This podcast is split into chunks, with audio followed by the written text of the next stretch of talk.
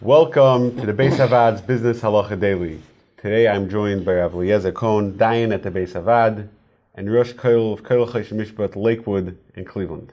We speak a lot about cash um, as we discuss the kinyan of kesef in kinyanim, but there are a lot of substitutes today for cash. I mean, you don't typically see people walking in and making purchases with uh, suitcases full of cash.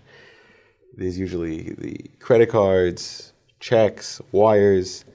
How does the Torah look at these as it pertains to the kinyan of kesef? So it's not only to how it pertains to the kinyan of kesef, it's the actual, all these kinyanim are recognized in halacha. And the reason is, like we spoke before, that the custom, the minhag hamakom, is something that's recognized, and especially in the area of kinyanim. But today, there's constantly new kinds of kinyanim that are coming up. So one of the common kinyanim is purchasing online. You know, you click I accept or whatever it is, you're paying with your credit card.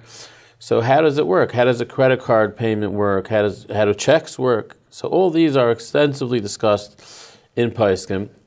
To to put it really short, it's based on the Gemara. The Gemara is brought down and the Shulchan Aruch brings it down in Simon Reish Aleph and Choshen Mishpat that the the case over there was that there was a fellow or people the, the, a market that the way it would work is they would store barrels of wine, and the retailers would come buying from to buy from these people, these wholesalers, and they wouldn't take the barrels with them. They would simply mark off which barrels are going to go to Ruvain, the retailer, or to Shimon, or whoever, different sections in their warehouse. And they would mark, let's say, an X or a line or whatever it was on the barrels.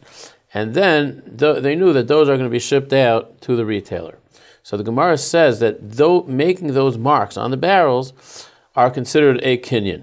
And it's this concept is known as setumta. Setumta means a kinyan that was accepted as a common kinyan in the market, and therefore this marking on the barrels, Roisha Malgabe Chavis, is considered a kinyan. In the diamond practice, we know Mazel Bracha. Mazel Bracha is your classic Satumta.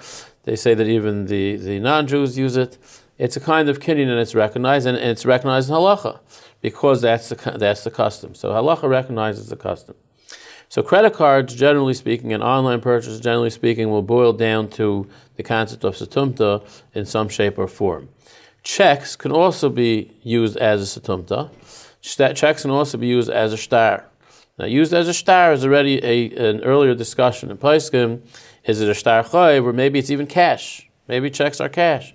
So I heard from a, a Chashav Yid, he told me that it depends which country you're in.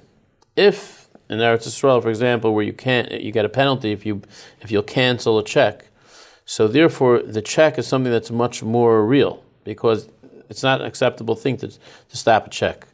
In America, where it's an acceptable thing to stop a check, you just pay the fee. So over here, it would not be viewed as cash. In Eretz Yisrael, it would be viewed as cash because it's something you don't stop.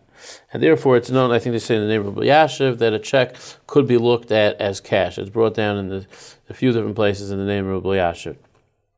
So therefore, that's another reason. Now, if the check is going to be, have the problem of cash as far as Chazal's takana, that's also a discussion in and of itself. But we could use, without a doubt, any of these forms of kinyanim as a situmta, if that was our intention. And as we mentioned from the Mishpat Shalom, a tremendous chiddush, that even cash itself, if if it's usually done in that market, it can also be viewed as a situmta. And even though Chazal uh, took away kenikasa, but when used as a situmta, it would allow it to be used. Now, this is very powerful because this can work, according to the Pischei Tshuva and Simon Reish Aleph, this can work even on something that's a loibol oilam, something that's not even here. I, you, are going to sell me all the esrogim that your pardes is going to grow. There's no, there's no esrogim yet.